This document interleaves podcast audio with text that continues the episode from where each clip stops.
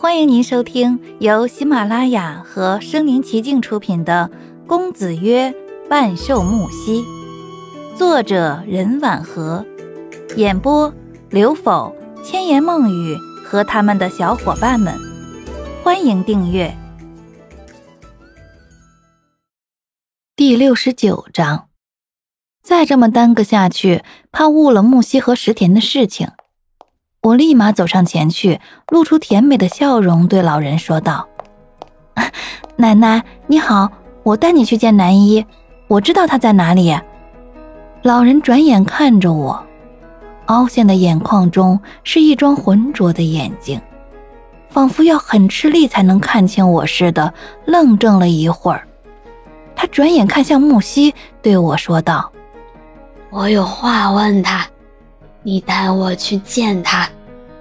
见老人终于有所松动，我立马搀扶着老人，陪着他迈着蹒跚的步子走向木西。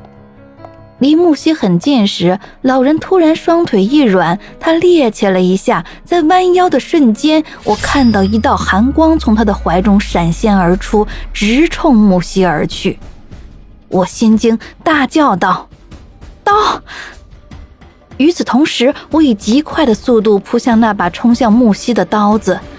老人见我阻止，他转而朝我刺来，我猝不及防，幸好身子偏了一下，刀刃从我的手臂蹭过去。尽管血液染红了我的衣服，可命算是保住了。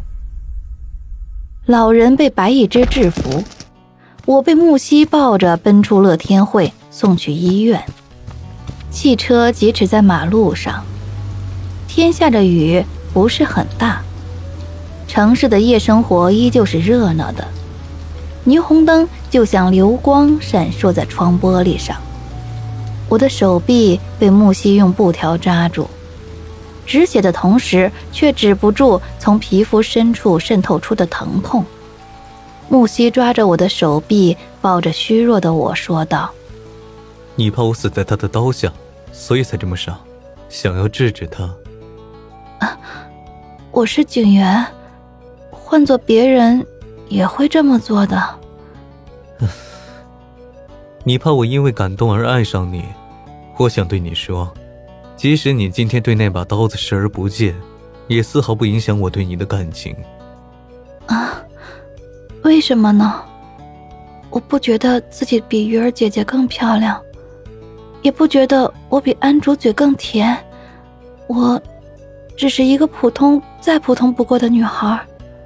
木西低头看着我，将我被汗水浸透的头发拢到后面，说道：“第一眼见到你，我的心就跳到你的陷阱中。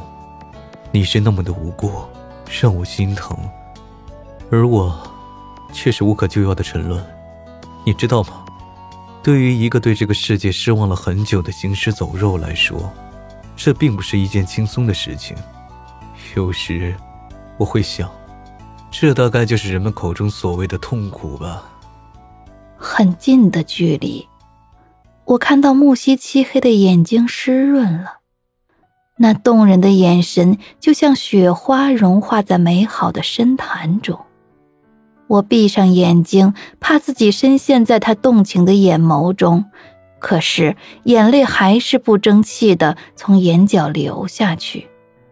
手臂上的疼痛似乎转移到了心中，不知道为什么会这样难过，仿佛木西心中的难过传染了我，我止不住的抽噎。我入住的医院和安竹同属一所。这是我要求的，木西答应了我。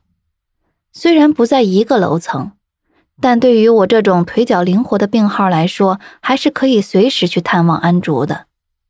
我希望安竹能够在下一秒醒来，所以每次去见他时，都抱着巨大的希望。坐在病床边，和安竹说起曾经在学校时发生的事情，希望能唤醒他。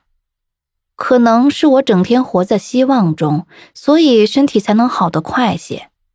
不过一周的时间，我就出院了。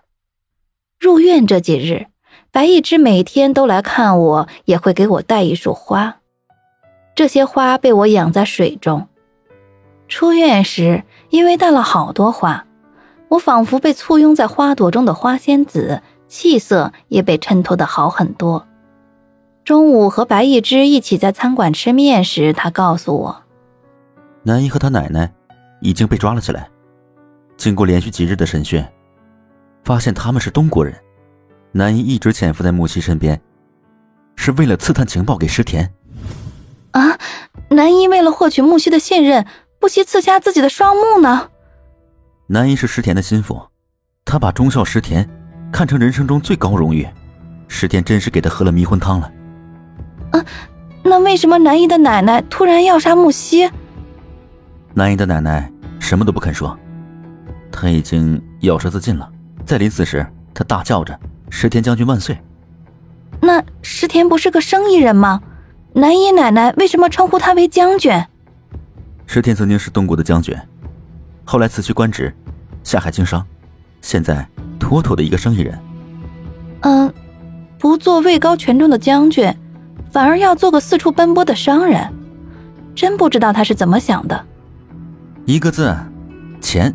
位置再高，也不得养活一家老小啊。这世道。有钱才是硬道理。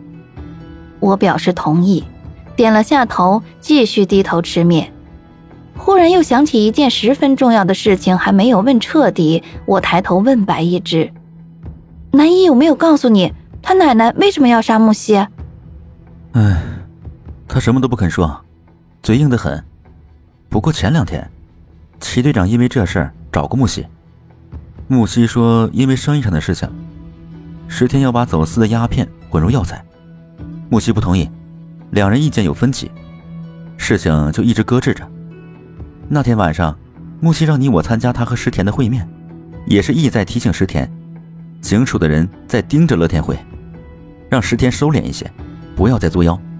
却不想石田来了个大手笔，当着警署的人直接安排一个老太婆刺杀木西，这明显不把警署放在眼里，他的行为显然是对法律的挑衅。